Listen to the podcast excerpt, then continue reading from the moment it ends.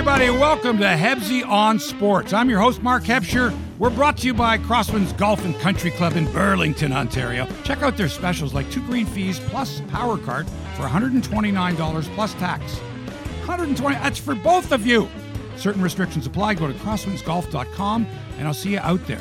Today on the show, the madness that is the World Cup. Messi misses a penalty.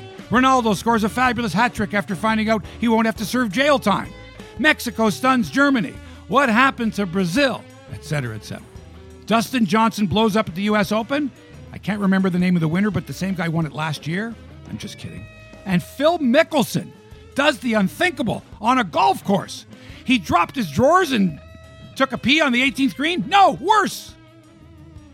And 33 years ago this week, the greatest karate kick in all of baseball took place. Sweep the leg. We'll have a look back with George, don't call me Jorge, Bell. But first, the roller coaster ride continues for the Toronto Blue Jays. Can someone explain to me how a baseball team, or any team for that matter, can go lose, lose, lose, win, lose, lose, win, win, win, win, win, lose, lose, lose, win, win, win? That is your Toronto Blue Jays. Those are your Toronto Blue Jays. Talk about feast or famine. They were 5.5 games out of first place on the 11th of May. Today, they're 15 games out of first place with no chance of making a playoff spot unless they go on a wild winning streak.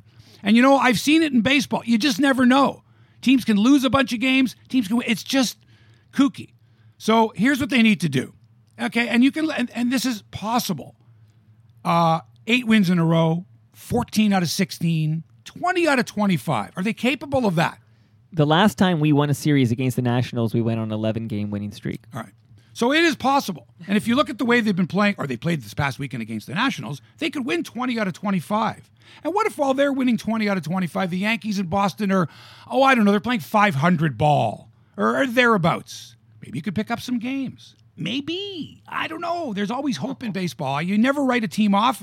And when they're looking their worst, it's easy to jump on them. And I've done it, and I continue to do so. But that's what fans do, and I'm a fan. Great pitching. They've got great pitching lately. The starters are going into the 7th inning.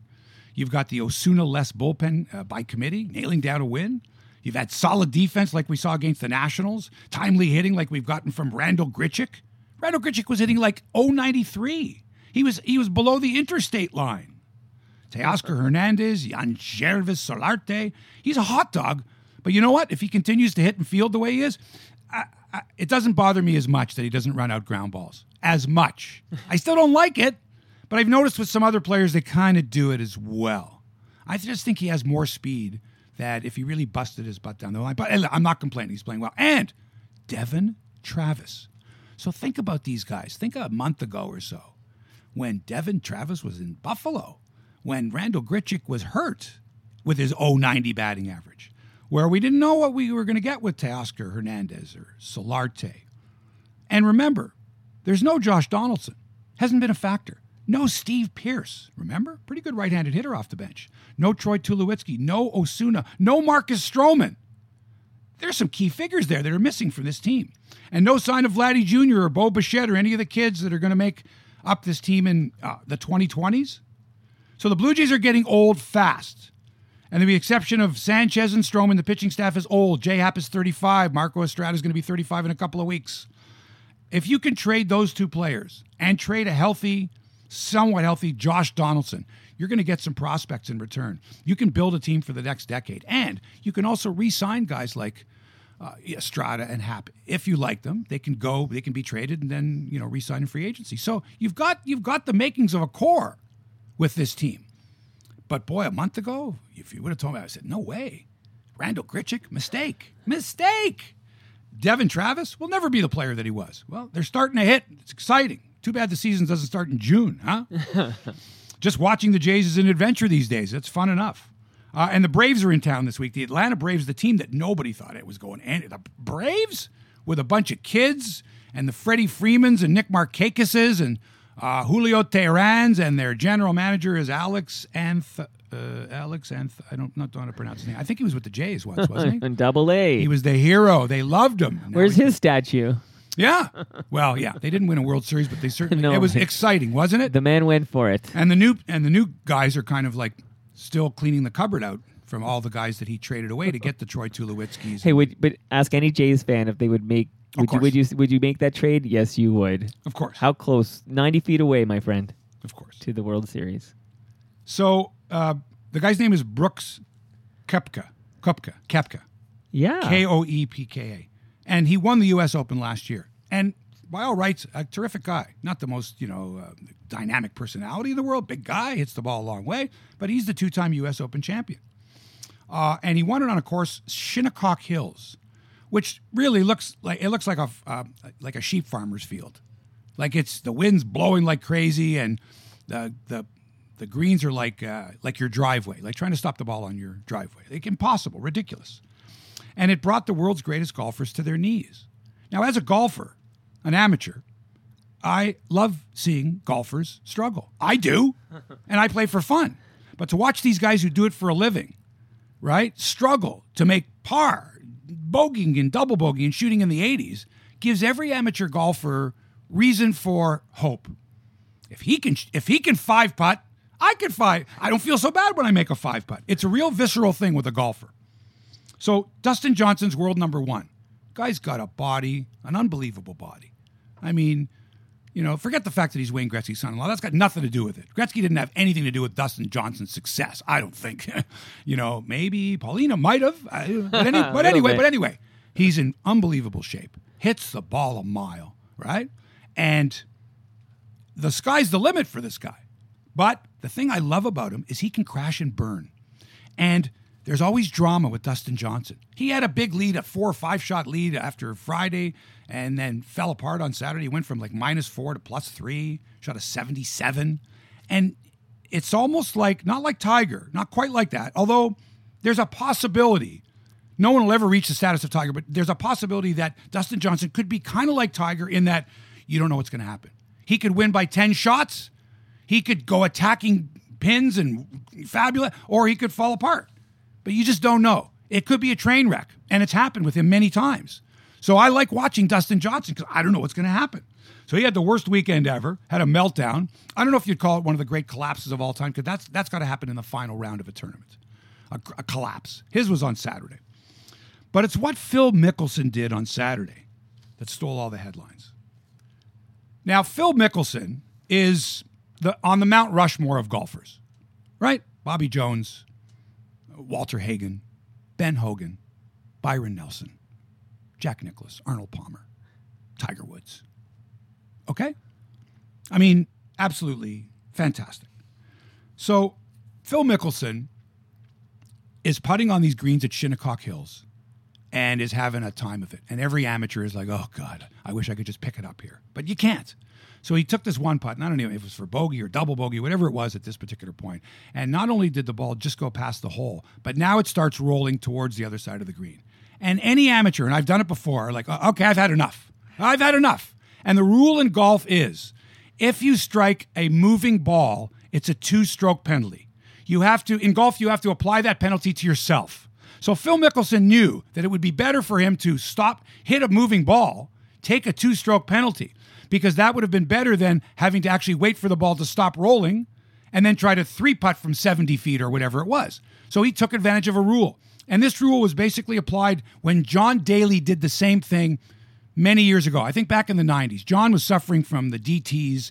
He was trying to kick alcohol. He was really having a tough time of it. And I think, he was on one of those holes where he couldn't get it up the hill after about 4 tries. He just swatted a moving ball.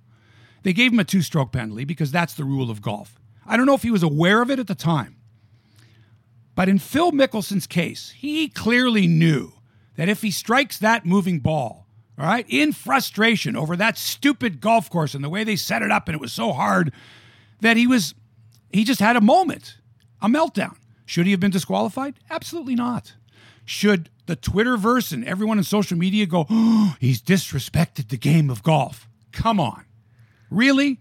You honestly think that the people are going to go, yep, I remember Phil Mickelson. I remember him for one thing. He struck a moving ball. And that's because, and I hate golf because of it. No way. So as a golfer, I'm here to tell you that we've all felt that way. Would we do it in competition? Maybe, maybe not. Would we do it with our friends? We do it all the time. It's a gimme. Pick it up. I've had enough, whatever the case is. And in a fit of pique, Mickelson had enough, right? And then he kind of made fun of it the next day when he made par in the same hole, the 13th, I think it was. So really, should we be attacking Phil Mickelson? Should we be talking about his legacy being tarnished and disrespecting the game of golf? Because in one of those moments that we've all had, he struck a moving ball. Did anyone die? Was it like when Sergio Garcia spit into the cup, or Tiger Woods took an illegal drop and nobody said anything, even though he had dropped it closer to the hole, or guys throwing clubs? I mean, really, in the grand scheme of things, I say lay off Phil Mickelson, all right? And the fact that he didn't apologize, some people just don't apologize. They don't think what they did was that bad to merit an apology. So golf fans, take it easy. Relax, okay? He didn't disrespect the game of golf. Not at all.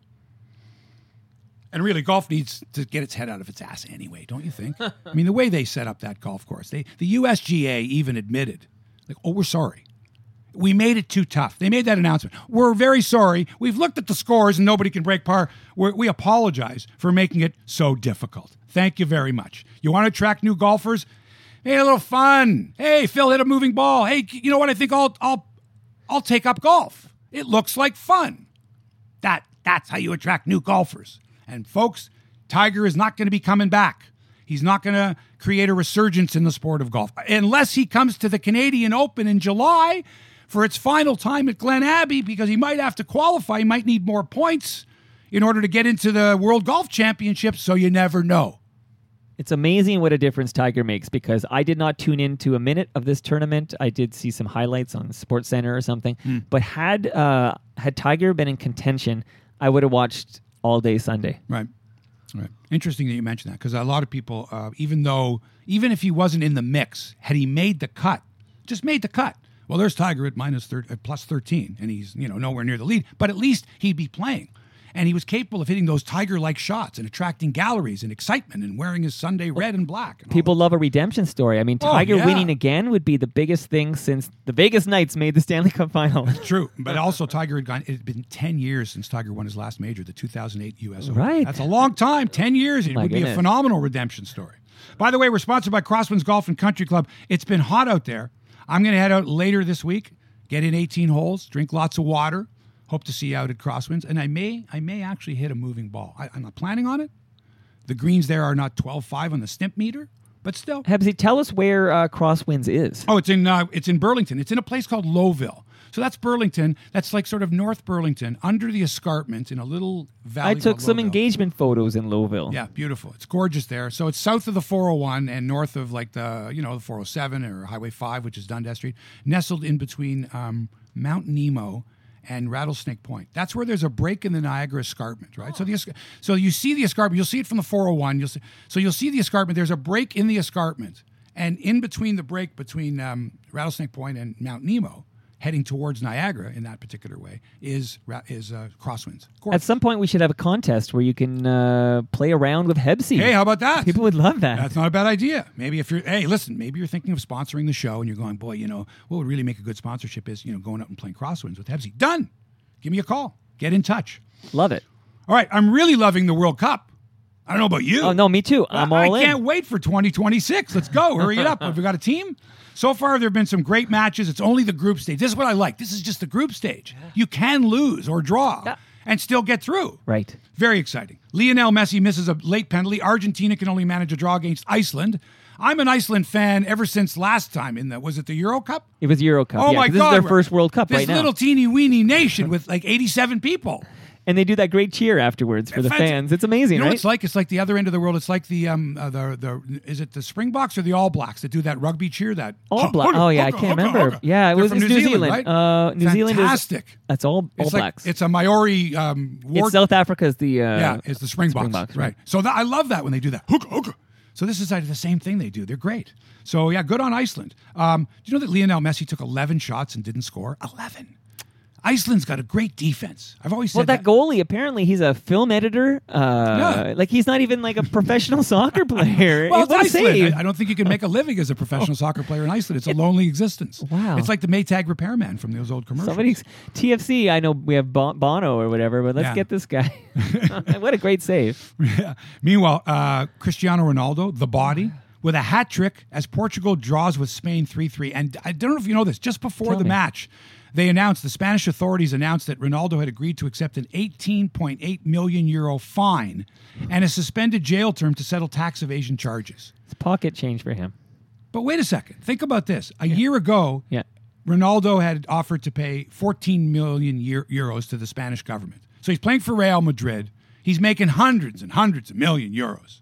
And it's like, look, I'll give you 14 million euros for this jail sentence to go away for tax evasion. And they go, no.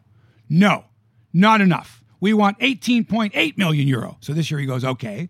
And just before Portugal plays Spain, they announce that he's off the hook as long as he pays the 18.8 million euros.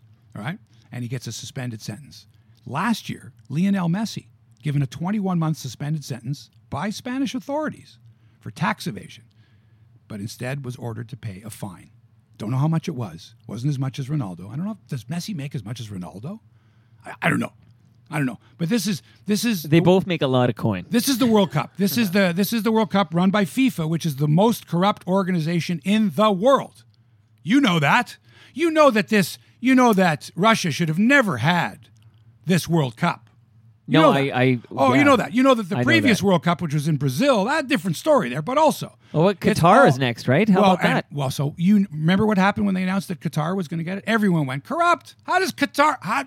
How can you possibly play soccer in July in Qatar where the average temperature is 104 degrees Fahrenheit? Tell me what that is in Celsius.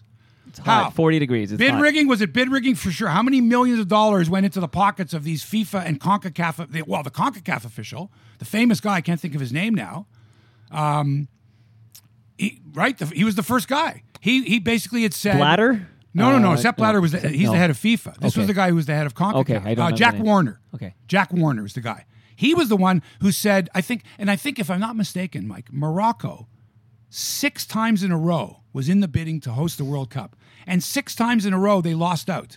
They lost out to Qatar. They lost out to Russia. They lost out to Brazil. They've lost out recently to the Canada, United States, Mexico triumvirate. Why? Do you know why? Morocco's a beautiful place. They deserve to hold a World Cup there. Not enough unmarked bills in the brown paper bag. Correct. They refused to pay. But I found out in this fabulous documentary that, in fact, they had paid $1 million to this guy, Jack Warner, to host the 2010 World Cup, which was in South Africa. But what happened was Jack Warner went to the South Africans and said he wanted $2 million. And they said, okay. Wow. But in actual fact, it was $10 million. So what happened was he got $1 million from the Moroccan government, right, to say all the CONCACAF bids will go to you. We'll support you. And then turned around and took $10 million from South Africa and awarded them. So how about that? Corrupt. They're so corrupt. Shouldn't even be in Russia this year. But that's another story for another time. Right. On the field, though, you're right. This has been super great. Exciting. Fabulous. And that hat trick. Do they throw hats on the field? I watched it. I didn't see any hats thrown. No, they don't. They don't throw. I don't know what that's all about. I don't know. And the biggest to me is I'm friends with a lot of Germans, and they're just devastated. I would be too. Now they need to pick up some points, right? You get 3 points for the win. They need to get a couple of wins to advance here. That's right. They got beat by Mexico. I like the way the Mexicans play. Oh, well, they're a good team. Giddy up they on the counterattack. Very exciting. So it's great. And I found that I like rooting against the favorites in soccer. Okay, Brazil, they win, and Germany humiliated Brazil last time. Okay, right. 7-1 in Brazil. Oh my God! Yeah. I'm with you. Right, so let Germany lose and let Argentina draw. And but Portugal, Spain was interesting. I wasn't sure who the favorite was. Like, I couldn't quite tell. But they were, great game. That was a terrific match. Back in 1985, the Toronto Blue Jays were emerging as one of the best teams in baseball. The previous season, they had to watch their American League East rivals. Remember, back in those days, there were 2 divisions, East and West. So the Detroit Tigers were in the East. Not just the Yankees and the Red Sox. You had the Tigers, too. The Jack Morris, Allen Trammell, Lou Whitaker, Kirk Gibson Tigers. Unbelievable team in 84. Phenomenal. So they start the Jays had a good team. This was just as they were getting more than respectable. The Tigers start the season 35-5. Goodbye. The Jays had a great year. Fabulous year. We closed the gap. I want to say something like we were only 4 games back at the end of something. Jays finished 89 and 73 that year, which was their best season ever under Bobby Cox. But the Tigers ran away, won the division, and went on to win the World Series that year. Well, in 1984, the Blue Jays player of the year was who? Barfield? Bell? Mosby? You would probably guess somebody like either Willie Upshaw or Jesse Barfield. Right. So the Jays player of the year in 1984 was a platoon outfielder by the name of Dave Collins. Dave Collins. Now, Dave Collins was a great guy. Nice guy, 10-year veteran, wonderful guy. Wore glasses, right? A white guy, a fast white guy, but a white guy. And George Bell was a black guy from Latin America, from the Dominican Republic, who didn't speak great English, wasn't friendly with the media, had a chip on his shoulder, had what they call the red ass, was always angry, but a hell of a ball player. And what happened that year was when Dave Collins stole 60 bases and hit .308, all the Blue Jay writers and everybody named him the Blue Jays player of the year. George Bell was in his first full year. He hit .292 that year, 26 homers and 87 RBI in 159 games. And Bell felt that he should have been player of the year and not Dave Collins. And he claimed that the media didn't vote for him because Collins was white and friendly with the media. And George was black and Latino and a pain in the ass, a pain in the purple butt. So this is the type of, and I followed this team. Yes. I saw all their games. I followed the team. I knew the players. I interviewed them many times. I think I've gone over this before. It's kind of a badge of honor because there was a long period of time where trying to get an interview with George Bell was impossible. Impossible. You really had to make nice with him, and even then, you wouldn't get anything at all. And he was always looking at you, and he was always angry, and he was always, get out of my face, that kind of a thing. So in June of 1985, the year after the Tigers won the World Series and the Jays had a great season, the Jays were in first place, and Toronto was going nuts. And all of Canada, even though the Expos were playing in those days, was going nuts for the Blue Jays. They were 6 games ahead of the Tigers. They were all over the Yankees and all over Boston and Baltimore. And they're 6 games up, and they go into Boston, and they get swept by the Red Sox.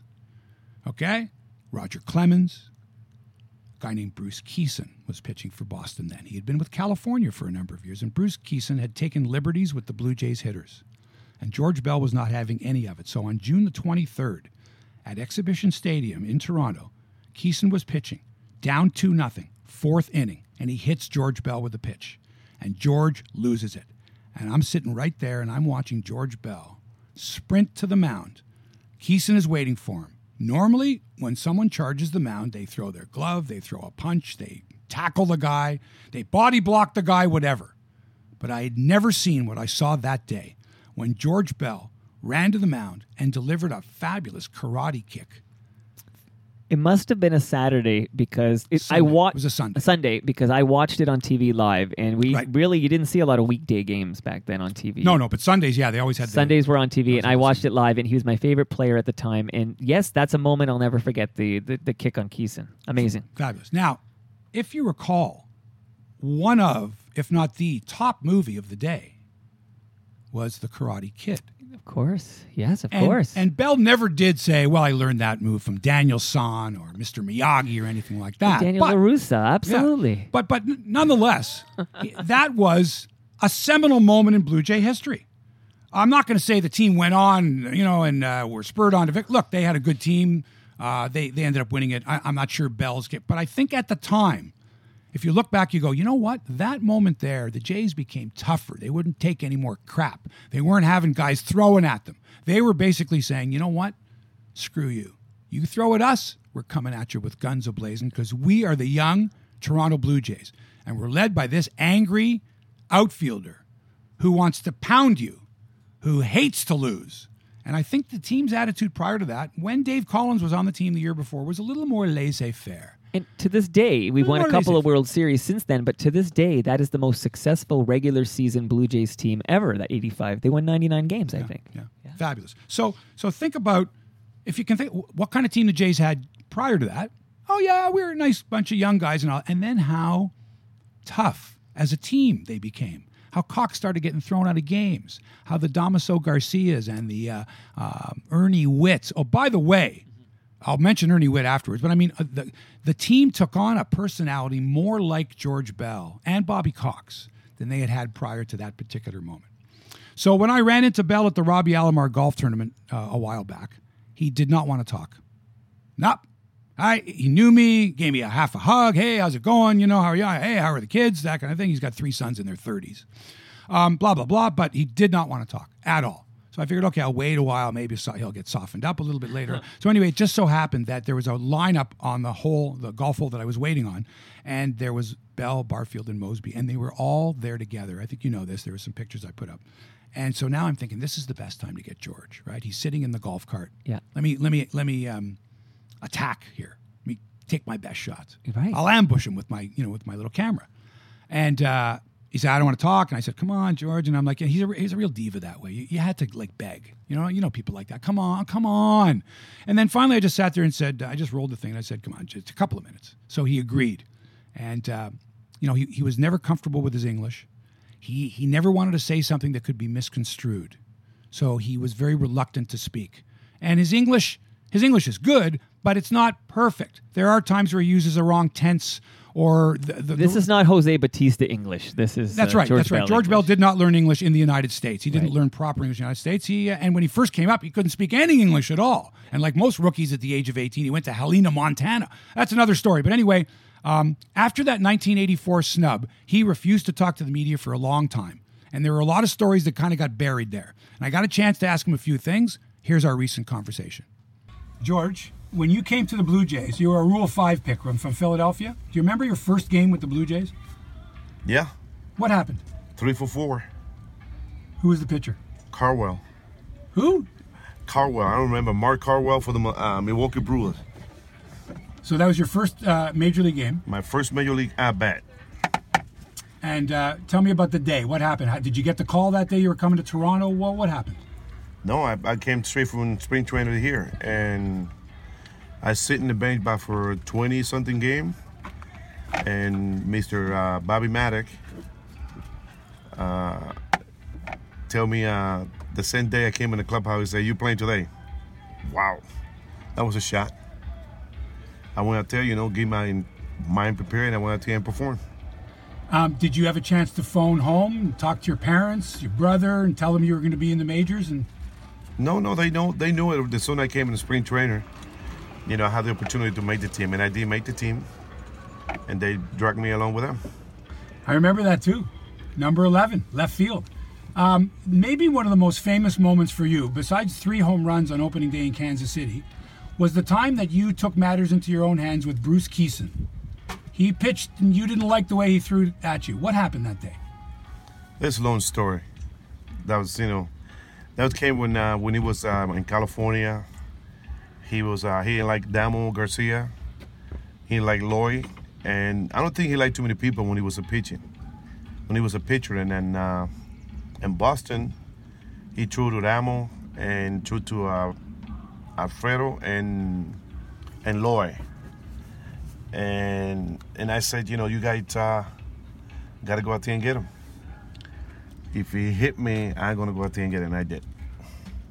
And that's not something you don't want to be remembered for that, but that was a key. That season, you lit a fire under the rest of the team, I think.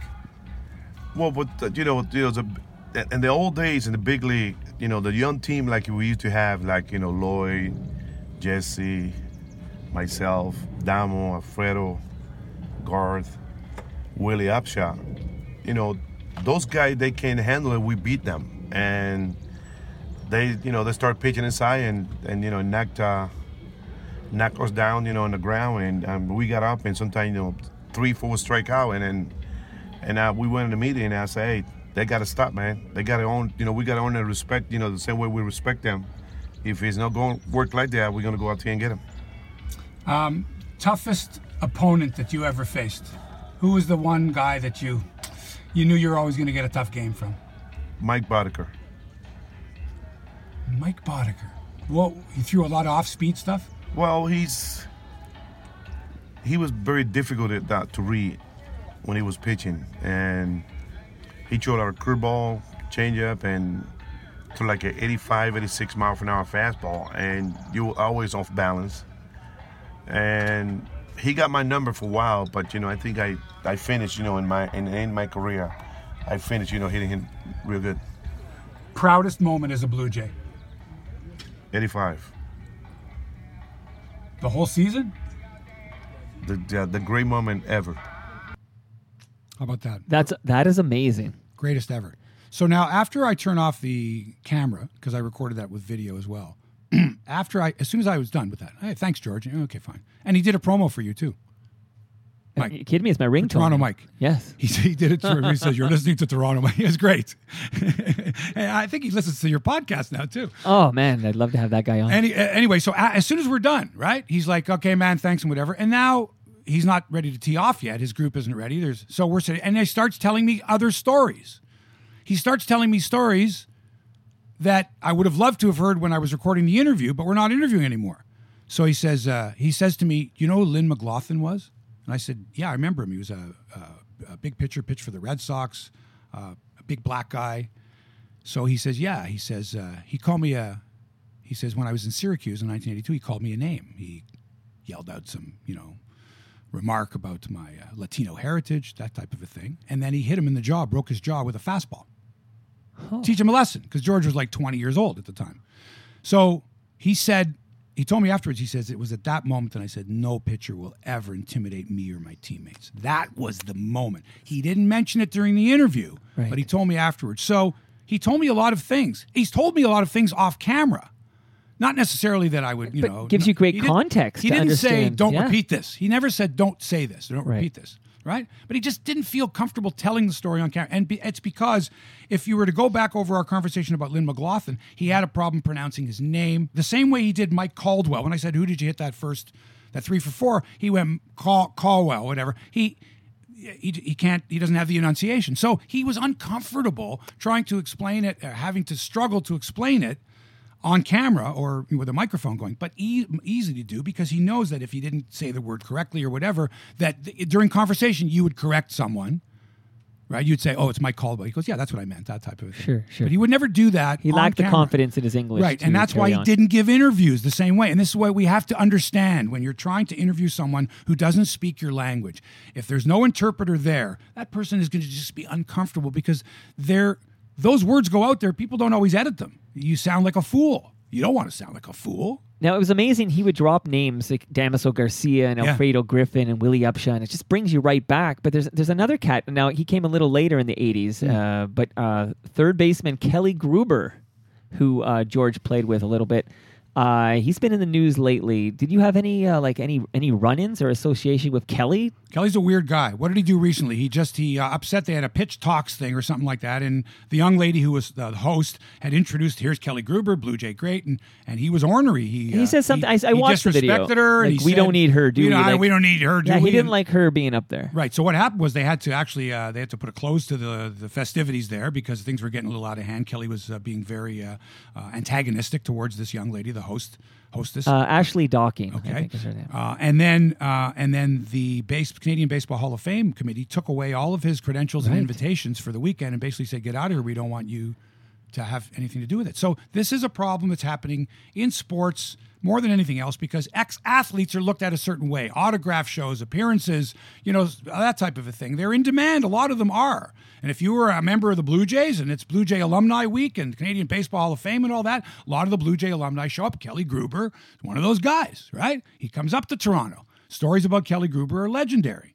Not the sharpest knife in the drawer. A few tomatoes shy of a thick sauce. Kelly Gruber. He had that one fantastic year where he was actually a contender for MVP at 30 homer, 100 RBI, I think 1990 or something. I can't even remember. I think it was 1990. But he was beloved in the city, of course, because he was on that 92 World Series team before Sprague took over at third. But when you in all your dealings, did you ever witness anything that would explain what we saw here? Ever? How about this? Is this him? Here, this is all him, and it has been for years. First of all, he never thought that women should be allowed in the locker room. And in 1987 or 1989 or 1990, you had a lot of people agreeing, right? In those days. It was only 10 years since the Supreme Court made a ruling that allowed equal access, regardless of gender, to all locker rooms for baseball. Changed the whole culture. A lot of guys could not accept it. And think about this. Mm-hmm. You're used to dressing with other men. You got your junk hanging out. You're not thinking. And now you have to be modest. You've got to be, and the locker room culture is anything but.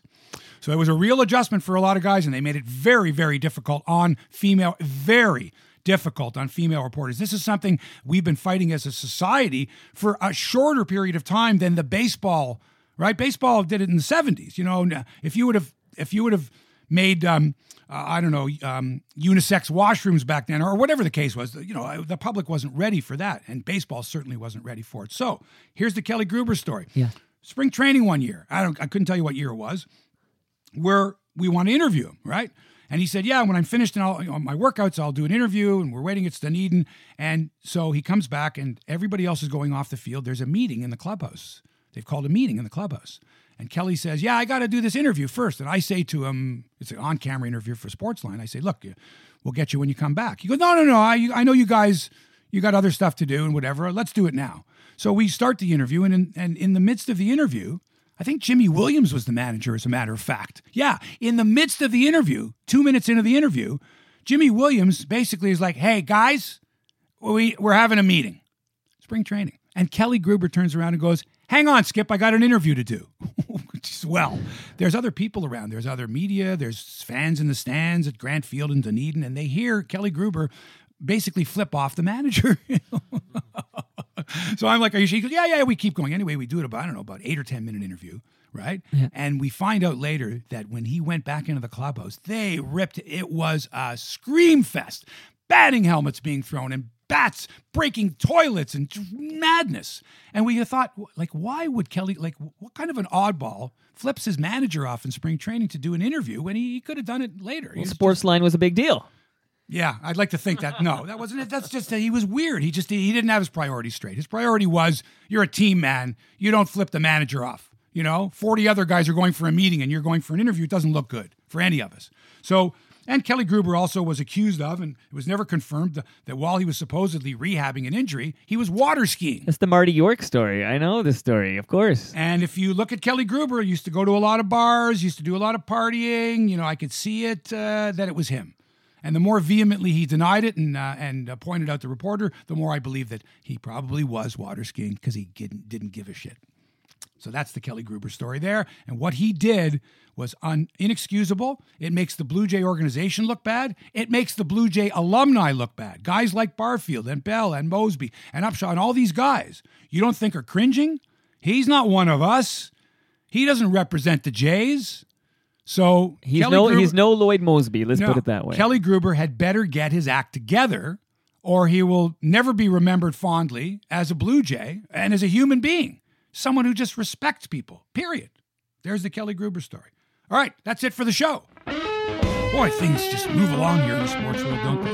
I welcome your comments, opinions, suggestions, ideas, and feedback of all types. Hit me up, hebsyonsports.com, and leave a message. On social media, I'm Hebsyman. On Twitter, Facebook, and Instagram. Go to YouTube, too. I got a page there. Thanks to Toronto Mike for production and inspiration. Hebsy on Sports brought to you by Crosswinds Golf and Country Club in beautiful Burlington. Check out their specials like 9 and Dime or 2 green fees plus cart for just $129. Go to crosswindsgolf.com. This is Mark Hebsher. Thanks for listening to Hebsy on Sports. So long for now.